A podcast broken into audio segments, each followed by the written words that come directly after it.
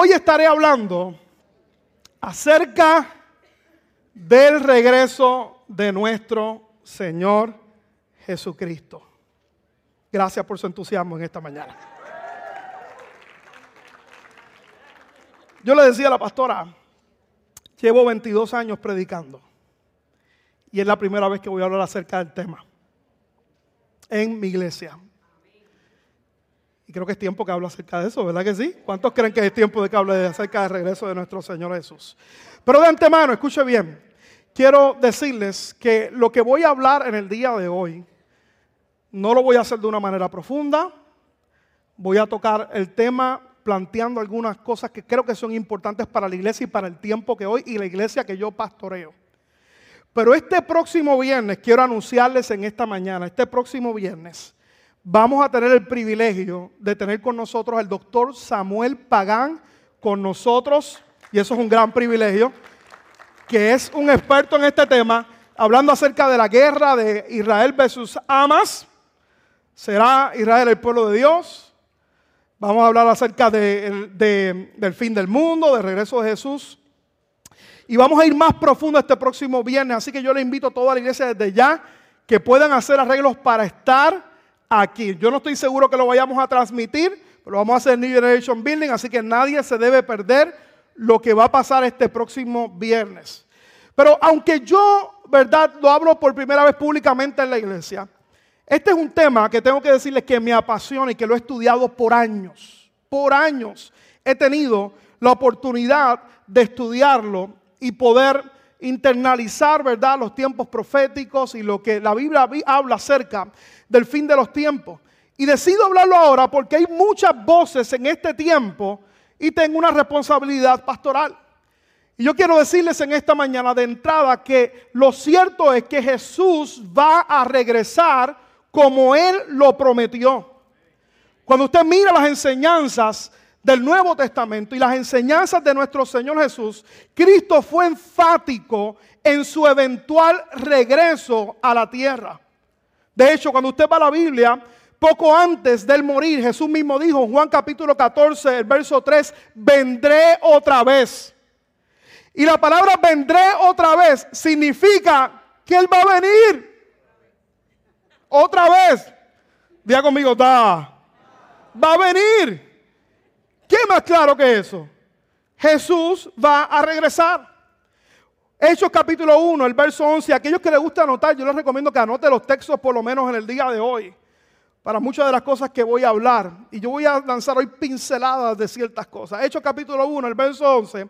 Dice, hombres de Galilea les dijeron, ¿por qué están aquí parados mirando al cielo? Esos fueron los ángeles que le dijeron a los discípulos en este momento que estaban viendo el ascenso de Jesús a los cielos, le dice, ¿por qué están mirando al cielo? Jesús fue tomado de entre ustedes y llevado al cielo, pero escuche bien, pero un día volverá del cielo de la misma manera en que lo vieron irse. Eso está claro. ¿De qué manera Jesús, los discípulos lo vieron irse? De manera visual, ascendió a los cielos y, los ángeles le dicen a los discípulos, de la misma manera visual que ustedes lo vieron irse, quiero decirles, discípulos, le dijeron los ángeles, de esa misma manera ustedes lo van a ver volver, regresar, de la misma manera en que vieron irse. Apocalipsis capítulo 1, el verso 7, ese libro Apocalipsis que la gente le tiene miedo. Y no voy a entrar en él directamente, pero Apocalipsis no es un libro de miedo, es un libro de esperanza.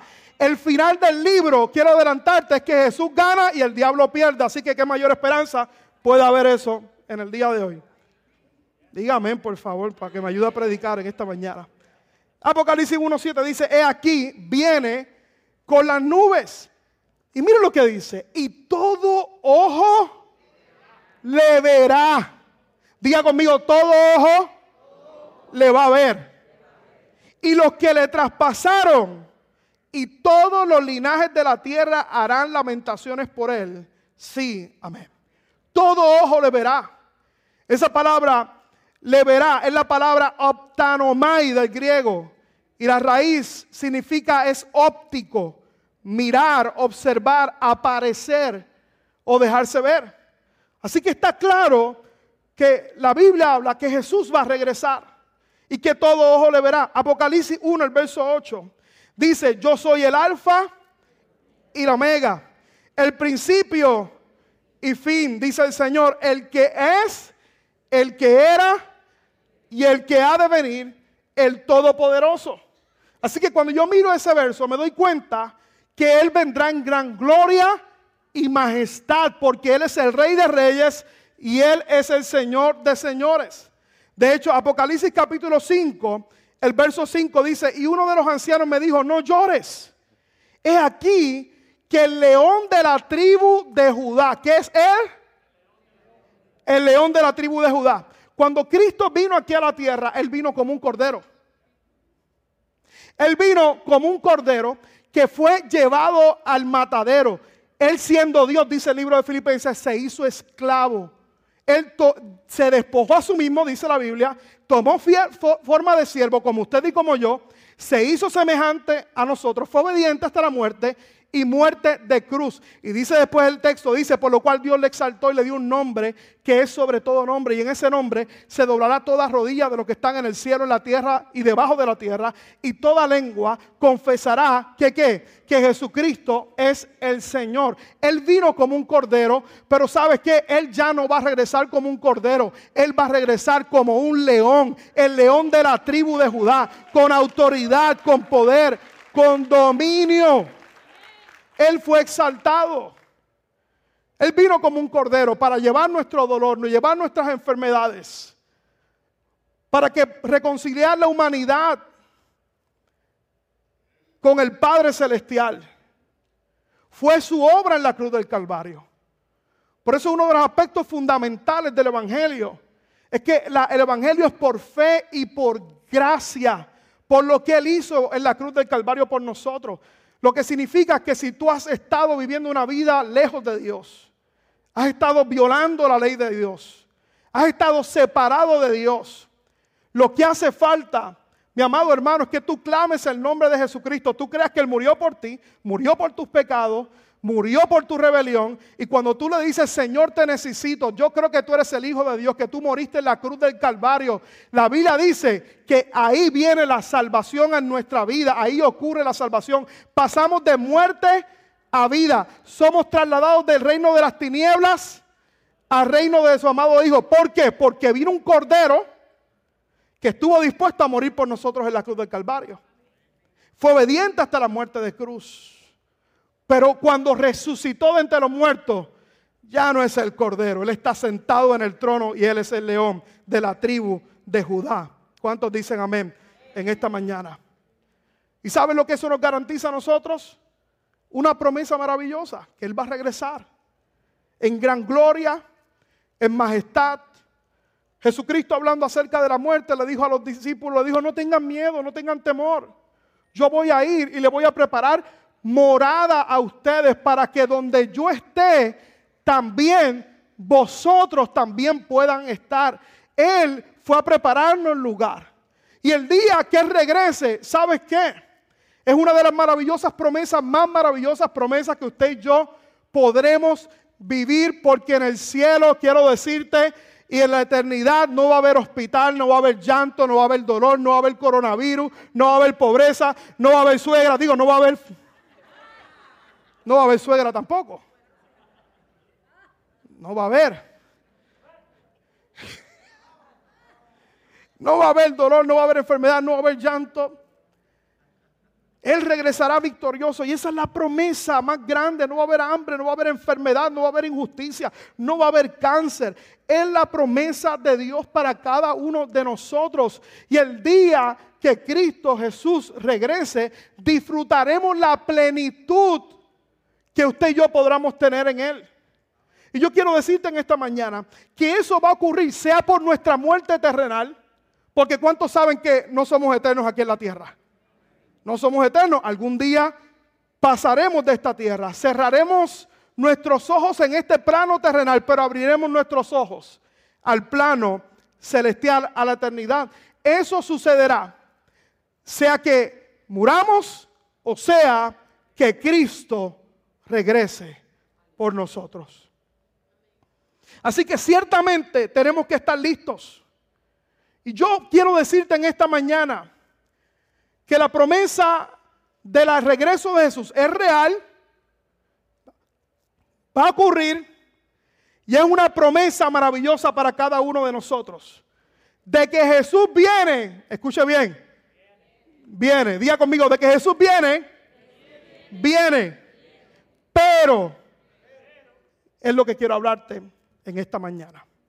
El problema es que muchos viven más pendientes a las señales del fin del mundo y ven bestias en todas partes y cuernos en todas partes y anticristos en todas partes y están más pendientes de las señales del fin del mundo que a vivir una vida que honre a Dios.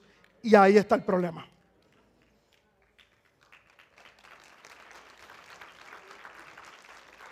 Cada pandemia, cada guerra, cada conflicto en Israel, usted ve que paraliza a muchos. Y mayormente a los cristianos. Yo pudiera entender que haya gente que no tiene orden su vida con Dios. Y a lo mejor tienen cierto grado de temor. Pero usted ve cristianos paralizados. Dentro de la época contemporánea en la que me ha tocado vivir, recuerdo en el 1988 dijeron que se acabaría el mundo porque habían pasado 40 años de que Israel se instaló nuevamente como nación. En tiempos modernos, en el 2000, yo no sé cuántos se acuerdan del Y2K. ¿Cuántos se acuerdan del Y2K? Bendito sea el cielo el Y2K ese. Por todas partes dijeron que un error informático iba a destruir el mundo y que se iba a acabar. Y no ocurrió. En el 2012, el calendario maya, ¿cuántos se acuerdan de ese, el calendario maya? Sacaron una película de esa que por favor no la veas antes de irte a dormir, porque si no, no vas a poder dormir.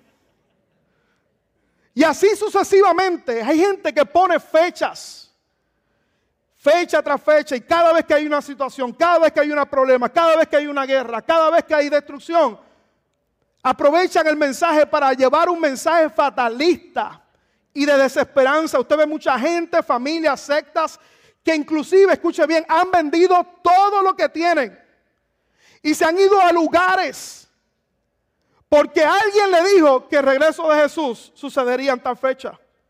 Organizaciones que han puesto fecha y han quedado en vergüenza.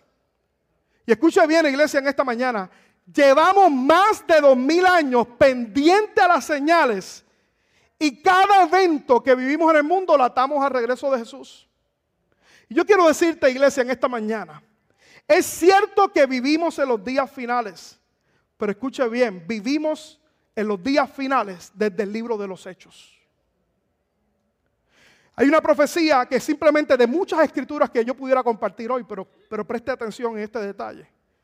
Joel capítulo 2, el verso 28 al 32, habla acerca de lo que fue profetizado para el regreso de Jesús y para los últimos días. Joel capítulo 2, el verso 28 fue profetizado el derramamiento del Espíritu Santo. Dice, y después de estos días derramaré mi espíritu sobre toda carne y profetizarán vuestros hijos y vuestras hijas. Vuestros ancianos soñarán sueños y vuestros jóvenes verán visiones. Y también sobre los siervos y sobre las siervas derramaré mi espíritu en aquellos días. Y daré prodigio en el cielo y en la tierra, sangre y fuego y columna de humo. El sol se convertirá en tinieblas y la luna en sangre antes que venga el día grande y espantoso de Jehová. Y todo aquel que invocar el nombre de Jehová será salvo. Porque en el monte de Sión y en Jerusalén habrá salvación, como ha dicho Jehová, y entre el remanente el cual él habrá llamado. Ahora escuche bien, esta profetía, cientos de años antes de que llegara Jesús, Hechos capítulo 12, el verso 16 al 18, mire lo que dice, lo que pasa esto fue el apóstol Pedro hablando. Lo que pasa es que hoy, diga conmigo hoy, mire lo que dice, Dios ha cumplido lo que nos prometió cuando por medio del profeta Joel dijo, en los últimos tiempos les daré a todos de mi espíritu y hombres y mujeres hablarán de parte mía, a los jóvenes les hablaré en visiones y a los ancianos en sueños. También en esos tiempos les daré de mi espíritu a los esclavos y a las esclavas para que le hablen en mi nombre. La pregunta es, ¿cuándo se cumplió esa profecía? El apóstol Pedro dice, se cumplió hoy por medio de la llenura del Espíritu Santo, que dice la Biblia que habían 120 en un aposento alto esperando el derramamiento del Espíritu Santo, que fue profetizado por Joel. Y sucedió que de pronto habían 120 reunidos, estaban orando, estaban, estaban buscando de Dios y de pronto dice que el Espíritu Santo vino como un viento recio y llenó toda aquella habitación. Y hablaron lenguas. Y la gente fue llena del Espíritu Santo. Y el apóstol Pedro mira y dice, ¿saben qué? Esto que se cumple hoy fue lo que profetizó Joel, que en los últimos días la gente tendría visiones, serían llenas del Espíritu Santo. Se está cumpliendo y dice, esto era para los últimos días. Así que yo quiero decirte en esta mañana, es cierto de que estamos en los últimos días, pero estamos en los últimos días desde el libro de los hechos. Cuando la Biblia habla, cuando de hecho tú ves todas las cartas paulinas, todos los apóstoles, todos estaban esperando un inminente regreso de nuestro Señor Jesús. Y esto es importante que usted y yo lo podamos entender. Porque el problema para muchos es que cada profecía la atamos y compartimos del regreso de Jesús Escuche bien, y aquí está mi mensaje en esta mañana, desde la perspectiva del miedo. Y vivimos con miedo. Cuando yo quiero decirle, iglesia, en esta mañana, que el regreso de Jesús no es un evento de miedo, sino para el cristiano un evento de esperanza, un evento de victoria. Él, es, él fue el cordero y él viene como león. Y el resultado es que vivimos una generación con miedo. Yo fui de esos que vivía marcado con un miedo horrible por el regreso de Jesús. Cuando yo crecí en mi adolescencia, yo recuerdo que estando en casa, de pronto no veía a alguien y yo decía, ay Dios mío, Cristo vino y me quedé ¿Y saben lo que yo hacía? Yo ya cogía el teléfono y llamaba a mi abuelita. Y decía, si mi abuelita me contesta el teléfono, no me quedé. Entonces, después, después crecí un poquito más. Y yo fui el de la generación que vivió conmigo, Señor, no regreses hasta que yo me case, por favor, hasta que yo me case. Yo quiero librarla, Señor, yo quiero casarme, yo quiero, por favor, Señor, no venga. ¿Cuántos, no sean honestos, cuántos aquí? Señor. Bueno, aparte quería, ¿verdad? quería tener, hacer una vida con la mujer más maravillosa del mundo. Yo recuerdo hace muchos años atrás conocí una mujer. Que esta mujer dormía todas las noches con una maleta debajo de su cama. Porque de pronto quería que el fin del mundo no la cogiera desprevenida y vivía frenética, empastillada, todos los días con un temor, con un miedo paralizante en su vida. Hace 30, 40 años se hablaba del regreso de Jesús inminente. Y jóvenes, escucha bien, jóvenes dijeron, ¿por qué yo voy a estudiar? ¿Para qué yo voy a hacer cosas de importancia? Y el resultado es que el mundo estaba estudiando, el mundo estaba preparándose, el mundo estaba tomando posiciones importantes. Y hoy vemos el resultado de gente que no ama a Dios en lugares importantes de prominencia, porque hubo una generación que no entendió que el fin de los tiempos ha estado desde el libro de los hechos y que tenemos que vivir la vida estando listos como si Cristo regresara en el día de hoy, pero soñar y estar listos también y prepararnos como si tardara mil años más en regresar. Porque tenemos un mundo que alcanzar, tenemos que predicar el Evangelio, tenemos, tenemos gente que poder alcanzar. Y la gente, escuche bien, se llena de miedos. Y muchos, escuche bien, usan este tema para meter miedo, para que la gente se convierta. Y yo quiero decirles algo en esta mañana. La conversión genuina no viene producto del miedo. La conversión genuina viene producto por la revelación de lo que Cristo hizo por mí en la cruz del Calvario, que me amó tanto, que se entregó por mí en sacrificio en la cruz del Calvario. Cuando yo tiendo ese amor que Dios tuvo por mí, que fue la cruz del Calvario, a mí no me queda otra que servir a Dios el resto de mi vida, que entregarle lo mejor de mí, porque Él estuvo dispuesto a hacer lo que nadie estaba dispuesto a hacer por mí. Eso a mí me da la solidez en mi vida para decirte, Señor, te voy a amar y te voy a servir el resto de mi vida por lo que tú hiciste en la cruz del Calvario. Por lo que tú hiciste. Y usted ve gente con miedo. ¿Y sabe cuál es el problema? Que el miedo es un sentimiento, es pasajero.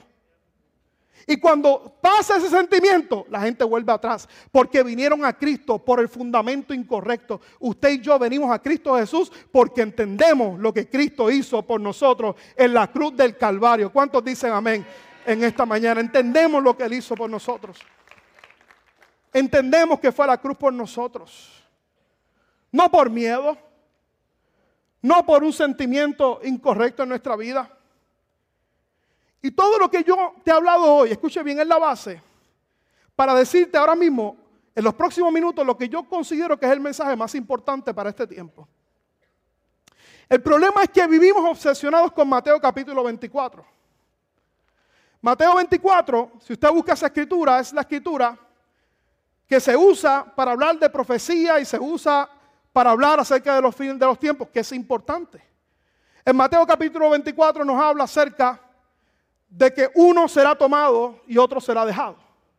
Nos habla de que vendrán falsos cristos o, o anticristos sobre la humanidad. En Mateo capítulo 24 Jesús le dijo, hay de las que están encintas en aquellos días. Jesucristo dijo en Mateo capítulo 24, dijo, la luz se oscurecerá y todo eso tiene un significado bien importante que no puedo entrar en el día de hoy. Pero habla acerca de que se levantarían falsos cristos, que el templo sería destruido. Habló del regreso de Jesús inminente. Habló acerca de toda la profecía bíblica que se habla cuando se va a hablar acerca del regreso de Jesús. Pero yo les voy a decir cuál es el problema para mí que yo considero que estamos viviendo en los tiempos de hoy. Porque estamos muy, tenemos un énfasis muy grande en Mateo capítulo 24. Vivimos muy obsesionados con Mateo 24 y nos olvidamos de Mateo capítulo 25. Y no podemos entender Mateo 24 si no entendemos Mateo 25. Mateo 25 viene luego de Mateo 24. Diga conmigo, da da, pero esto es importante. ¿Por qué? Porque la Biblia no fue escrita en capítulos ni en versículos. La Biblia es una narrativa completa. No puede entenderse un mensaje sin entender el contexto completo de lo que se viene hablando.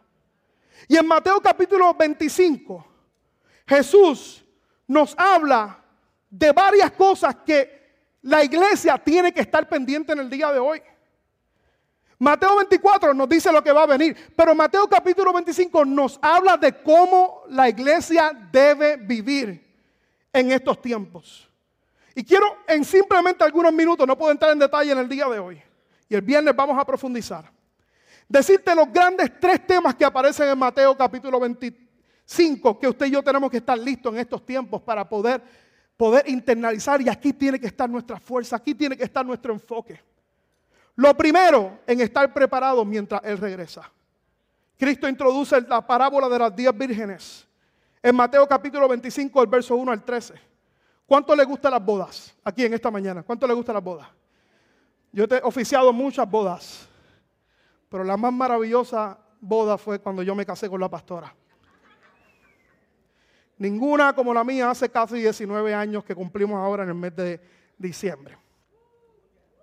Gracias por su entusiasmo. Son 19 años. 19 años. Vamos para los 20, para los 30, para los 40. Y si Cristo regresa, pues nos gozamos en el cielo. Pero en el contexto del tiempo de Jesús, las bodas eran los eventos más importantes y prominentes. Y el mensaje de esta parábola, te lo resumo, hay 10 vírgenes, hay un señor que viene a buscar a las 10 vírgenes. El Señor representa a Jesús. Las 10 vírgenes representan a usted y a mí allá a la iglesia. Y el Señor le dice a 10 vírgenes, voy a regresar, voy a venir tienen que estar listas y tienen que estar preparadas. Las cinco primeras cabecearon y se durmieron. Y cuando el Señor regresó, ¿qué fue lo que sucedió? Encontraron de que no tenían aceite en sus lámparas. Y cabecearon y se durmieron. El aceite se les apagó a estas cinco vírgenes se les apagó.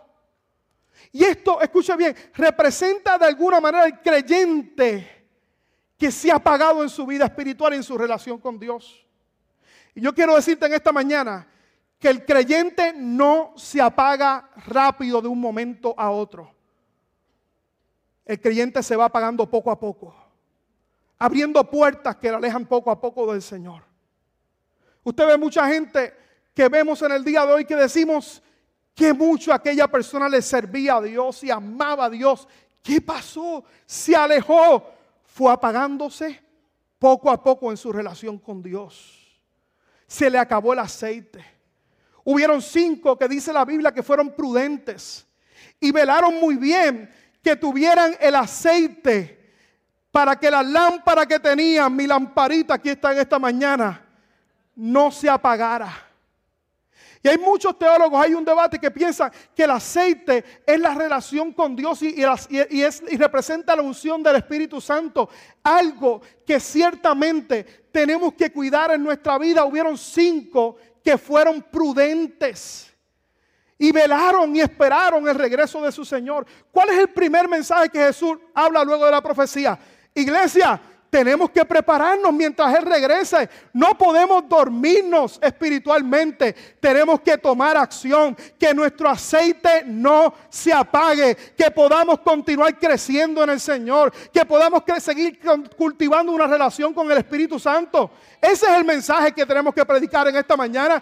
Que nuestra lámpara tiene que mantenerse encendida por Él. Tiene que mantenerse. Hay un debate si el aceite es símbolo del Espíritu Santo o no, pero lo cierto es que podemos afirmar que ese aceite representa mi amor por Dios y mi compromiso con Él, de guardarme para Él, de vivir para Él, de amarle cada día de mi vida. Aquellos que son deportistas como yo, ¿por qué se está riendo? Aquellos que son deportistas, Tenía que verme el legendario. Aquellos que son deportistas saben que una carrera, un maratón, ¿quién es el primero que gana? El primero que llega. Da. Pero en las Olimpiadas griegas, en el tiempo de Jesús no era así. Quien, quien ganaba no era el primero que llegaba a la meta, era el que corría con una antorcha y lo hacía con el fuego encendido, llegaba hasta el último lugar. ¿Qué nosotros tenemos que velar en este tiempo? Que no se apague nuestro amor por Jesús. Que nuestra lámpara se mantiene encendida por Cristo Jesús. ¿Cuánta gente hay aquí que ama a Jesús y que quiere crecer en su relación con Él y que quiere crecer? Si tú eres de eso, estás entendiendo el mensaje que Jesús diciendo, sí, vienen cosas, sí, vienen, yo voy a regresar, pero hey, lo primero que tengo que decirte es que mantengas tu fuego por mí. Mateo capítulo 25, el verso 13, termina esta palabra diciendo, velad pues porque no sabéis el día ni la hora en que el Hijo del Hombre ha de venir, de que Jesús viene, viene, pero que me encuentre con mi lámpara encendida por él. El segundo mensaje en Mateo capítulo 25, que cuando Jesús venga, me encuentre invirtiendo bien mi vida y mis recursos mientras Él regresa. Y ahí él toca la parábola de los talentos. Usted conoce la parábola de los talentos. A uno le dio cinco talentos. A otro le dio dos talentos. A otro un talento. Dice la Biblia que se le dio conforme a qué? A su capacidad. Y le dijo, negocien, multipliquen lo que di. Les di. ¿Qué hizo el primero? Lo multiplicó. Señor, me diste cinco talentos. Aquí te entrego cinco talentos más. El segundo también de igual manera recibió dos, le entregó dos. Uno lo escondió y tuvo miedo. Pero los que usaron bien sus talentos, en Mateo capítulo 25, el verso 23, Jesús le dice, el amo dijo, bien hecho, mi buen siervo fiel, has sido fiel en administrar esta pequeña cantidad, así que ahora te daré muchas más responsabilidades, ven a celebrar conmigo. Mensaje de Jesús, en lo que Él regresa, Jesús le está diciendo a su pueblo, usen bien los talentos y los dones que les di. Usen bien los talentos y los recursos, porque yo les voy a pedir cuentas de ellos cuando yo regrese. Hay dos cosas que me impacta esta escritura. Dice la Biblia que el, que el que multiplicó sus talentos fue fiel, dice el libro de Lucas en la otra versión. Fueron fiel en administrar sus recursos y sus talentos. Fidelidad es una palabra bien interesante que significa firmeza, constancia en los compromisos que adquirimos con nosotros mismos, con los demás pero también con Dios. ¿Y qué Dios, qué Jesús le está diciendo a su iglesia? Mientras yo regreso, sé fiel en lo que yo te ponga en tus manos por hacer. En la iglesia, en tu trabajo, sé fiel en tu familia. Tu familia es la pequeña congregación que el Señor te dio. Y Dios te dice, puse talentos en tu vida, administralos bien, porque el tiempo mientras tú me esperas, tú tienes que ser productivo en lo que yo te he dado a ti. Dice la Biblia también que se le dio talento según su capacidad. Y esta parte me encanta, meditaba en ella. Porque una de las cosas más importantes que usted y yo tenemos que hacer en estos tiempos es aumentar nuestra capacidad. Porque aquel que aumenta su capacidad, ¿qué Dios le está diciendo? Te puedo confiar más. Le cuento un secreto, yo nunca en mi vida ni en mi liderazgo como pastor, ni en cualquier gestión que yo haga en la vida, yo he estado pendiente al crecimiento. Dios lo sabe. Usted sabe lo que yo he estado pendiente, aumentar mi capacidad, a ser efectivo en lo que Dios me ha dado, a yo instruirme cada día, en buscar de Dios, en aprender, en aumentar mi capacidad, porque si yo aumento mi capacidad, ¿qué Dios puede hacer? Dios puede confiarme más. En ser fiel en las cosas que yo tengo. Y que Jesús te está diciendo, no es coincidencia que Él esté hablando acerca de esto cuando Él viene hablando acerca de su regreso. Él está diciendo, mientras tú me esperas, esfuérzate, trabaje, construye una vida, estudia, prepárate, sueña, créele a Dios por tu familia, te he dado dones te he dado talentos. Que es importante que entiendas que no son solamente para ti, es para también la bendición del reino de Dios. Te los doy y te voy a pedir cuentas de eso. Así que Jesús le está diciendo a la iglesia, primero, tienes que esperarme con la lámpara encendida. Yo voy a venir, pero ¿sabes qué? Lo primero que tienes que saber es que espera mi regreso y no te entretengas con otras cosas en el mundo que pueden afectar tu relación conmigo. Dedícate a esperarme, dedícate a crecer, dedícate a poder hacer mi voluntad, pero también multiplica los talentos que yo te he dado para ti. No te paralices. Mientras Jesús llega, Dios nos está diciendo aquí, construye una vida, multiplica lo que te di. Usted sabe cuál es uno de los grandes problemas de que predicadores hablan acerca del regreso de Jesús. Que lo que tienen es una mentalidad escapista en su vida. Y no anhelan el regreso de Jesús, lo que anhelan es librarse de responsabilidades y saber que tenemos una misión aquí en la tierra. Y sabes que el mismo Jesús dijo, sabes que yo retardo mi promesa. ¿Sabes por qué? Por amor a la gente, para que la gente no se pierda, porque Él no desea que nadie se pierda, sino que todos procedan al arrepentimiento. Dios los está diciendo, construye una vida. Multiplícate lo que te di, multiplica lo que te di. Porque si eres fiel en lo poco, en lo mucho, Él te va a poner en sus regresos. Una filosofía de vida que todos debemos vivir. Estar listos por si llega mañana, pero tenemos que trabajar y tenemos que soñar y tenemos que creer como si llegara en mil años. Por eso es que esta iglesia es una iglesia activa, que no vamos a parar de crecer y de hacer la voluntad de nuestro Padre Celestial.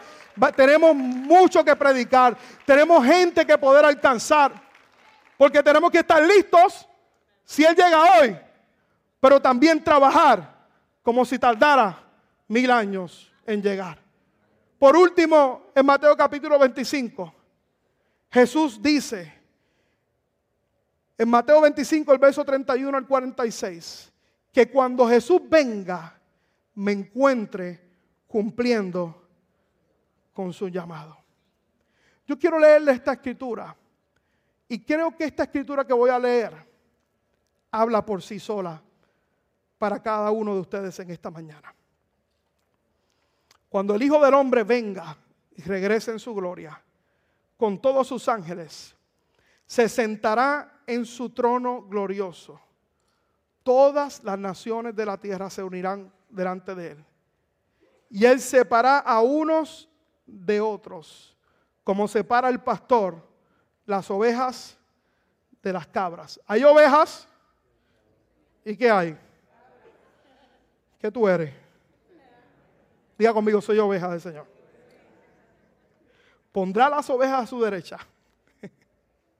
y las cabras a su izquierda. Entonces dirá el rey a los que están a su derecha, vengan ustedes a quienes mi Padre ha bendecido. Reciban su herencia, el reino preparado para ustedes desde la creación del mundo. ¿Por qué? Porque tuve hambre y ustedes me dieron de comer. Tuve sed y me dieron de beber. Fui forastero y me dieron alojamiento necesité ropa y me vistieron. Estuve enfermo y me atendieron. Estuve en la cárcel y me visitaron. Y le contestarán los justos, Señor, ¿cuándo te vimos hambrientos y te alimentamos o sediento y te dimos de beber? Cuando te vimos forastero y te dimos alojamiento o necesitado de ropa y te vestimos. ¿Cuándo te vimos enfermo o en la cárcel y te visitamos? Y el rey, nuestro Señor Jesús, le responderá. Les aseguro que todo lo que hicieron por uno de mis hermanos, aún por el más pequeño, lo hicieron por mí. Mateo capítulo 25. Jesús comienza hablando acerca de que tenemos que estar preparados mientras regresa. Número dos, en la parábola de los talentos dice que cuando Él regrese, quiere vernos invirtiendo bien nuestra vida, no perdiendo el tiempo, usando los dones, los talentos que nos dio. Pero también, cuando Jesús regrese, la actitud que tiene que haber en la iglesia es que nos encuentre cumpliendo con el llamado que nos encomendó a cada uno de nosotros. Mira, yo creo en el mover de Dios. Si a mí me preguntan, ¿de qué lado te alinearías un poquito más? Diría que soy casi pentecostal. Porque creo en el mover de Dios. Oro en otras lenguas. Me gusta llevar el mensaje. Yo soy de los que creo que tenemos que buscar a Dios diariamente. Tenemos que ver cara a cara a Dios diariamente. Tenemos que buscarle en oración, en la palabra. Tenemos que buscar a Dios cara a cara. Ese, ese mensaje de antaño donde predicamos, ¿verdad?, acerca de buscar a Dios y verlo cara a cara. Pero cuando yo miro esta escritura me doy cuenta de algo, que podemos ver cara a cara a Dios de otra manera diferente. ¿De qué manera podemos ver a Dios de otra manera diferente? Cuando repartimos un sándwich a alguien que lo necesita. Cuando atendemos a la viuda cuando ayudamos a la madre soltera, cuando vamos a las montañas de Honduras y repartimos un plato de espagueti a niños que llevan horas haciendo filas para poder recibir un plato de espagueti. Cuando le damos una bolita de soccer a esos niños que llevan un montón de tiempo esperando por nosotros. Cuando vamos al hogar de milagros y de José, el mejor hogar de ancianos que hay en toda la ciudad de Tampa y en la Florida Central. Y vamos allí un grupo y saludamos a la viejita que está allí y le decimos, mi amor, ¿cómo tú estás? Cristo te ama, estoy contigo en el día de hoy. ¿Qué Jesús le está diciendo? Cuando yo regrese, yo quiero encontrarte haciendo el trabajo que yo te encontré. ¿Y sabes qué el mensaje le está diciendo? Es la manera que en este tiempo, mientras yo regreso, tú me vas a ver a mí cara a cara. Porque si lo hiciste por uno de mis pequeños, por mí tú lo hiciste. Estamos viendo el rostro de Jesús cuando ayudamos al necesitado, cuando compartimos el pan con el hambriento, cuando le damos de beber al sediento, cuando estamos teniendo la mentalidad que tenemos que tener en estos tiempos finales, que los recursos que Dios te ha dado a ti y te ha permitido a ti tener, no son tuyos, mis amados hermanos, son recursos que Dios te confió y que cuando Él regrese, Él nos va a pedir cuenta a todos nosotros. Él nos va a pedir cuenta a todos nosotros. Y yo no sé si tú entiendes la cronología de lo que yo estoy hablando. Deja de estar pendiente y tener miedo por el fin del mundo y el regreso de Jesús y dedícate a construir una vida que honre al Señor. Dedícate a tomar buenas decisiones. Dedícate a usar tus recursos para bendecir a otros. Yo tengo noticias para ti. Los recursos que tú tienes aquí tú no te los vas a poder llevar no te los vas a poder llevar. Es como este hombre, un hombre millonario que murió y tenía dos hijos. Y él dejó en su testamento, el día que yo me muera, yo quiero que ustedes cojan un millón de dólares, le dijo a sus hijos, y pónganme en la caja allí donde yo estoy muerto y me los tiran ahí ese millón de dólares. Y uno de los hijos dijo, ok, vamos a hacerlo, vamos a honrar la memoria de mi papá. Y llegó al féretro y cuando llegó no estaba el millón de dólares. Cash, había un cheque por un millón de dólares. El hijo molesto va a darle pregunta al hermano, ¿qué tú hiciste? Tu papá, va, estaría molesto, no está honrando su presencia. Sí, no, yo le di el millón de dólares, le dijo, que mira a ver si lo puedes cambiar allá arriba en el cielo, pero el millón de dólares me quedo cash con ellos. Nada de lo que tenemos nos vamos a poder llevar. Y Dios le dice a su pueblo, a su iglesia en este tiempo, usa los recursos, usa los dones, usa los talentos, construye una vida, vive para Dios, para bendecir. Ocúpate en eso. Y el día que yo regrese, tú vas a ser premiado. Tú vas a ser bendecido. Y vamos a poder experimentar la maravillosa promesa de Dios aquellos que le hemos entregado su corazón al Señor, aquellos que hemos vivido para Dios, aquellos que nuestros nombres han sido escritos en el libro de la vida. Y no va a ser un evento de miedo, no va a ser un evento de temor, va a ser un evento de esperanza. Hay un amigo que, pastor que estudió en el seminario evangélico en Puerto Rico y pagó una clase de muchos miles de dólares para poder recibir un curso del Apocalipsis. Estuvo todo el año el pastor Jesús García, usted lo conoce, un amigo que viene a predicar en muchas ocasiones por acá. Y después al final del curso, este profesor del seminario le dice a los estudiantes, miren, yo les voy a decir algo. Todo lo que yo les he hablado en el día de hoy y durante este semestre, ni yo mismo entiendo todo lo que yo les he hablado. Yo no tengo todos los detalles. Yo no sé si si viene la tribulación, antes de la tribulación, después de la tribulación, si hay rapto, no hay rapto, si es la venida de Cristo, yo no sé. Pero lo único que yo sé es que donde Jesús esté, yo voy a estar ahí con Él y todas las cosas van a estar bien. No tienen nada por qué temer. Él pagó miles de dólares para decirle eso al final y yo se los doy de gratis aquí en esta mañana. Si tú estás el bando de Jesús, no tienes nada que temer porque todas las cosas estarán bien. ¿Cuántos dicen amén conmigo? Entonces, ¿qué yo tengo que hacer? ¿Qué nos toca a nosotros, iglesia? ¿Qué nos toca a nosotros hacer? Ver qué área de nuestra vida tenemos que ajustar. A lo mejor es de los que se ha pagado tu amor por Jesús. tú dices, Señor, quiero vivir una vida encendida para ti. A lo mejor los talentos que tienes los has descuidado. Y decirle, Señor, yo quiero ser fiel en lo que me ha tocado. O tal vez eres de los que dicen, yo vivo mi vida para mí, yo quiero, Señor, úsame para tu reino. Bendíceme. Mira, una de las, de las oraciones más poderosas que yo hice con la pastora cuando yo me casé, yo le dije, Señor, bendíceme para bendecir. Que todo lo que tú me des, yo entienda que no es para mí nada más, es para la expansión de tu reino.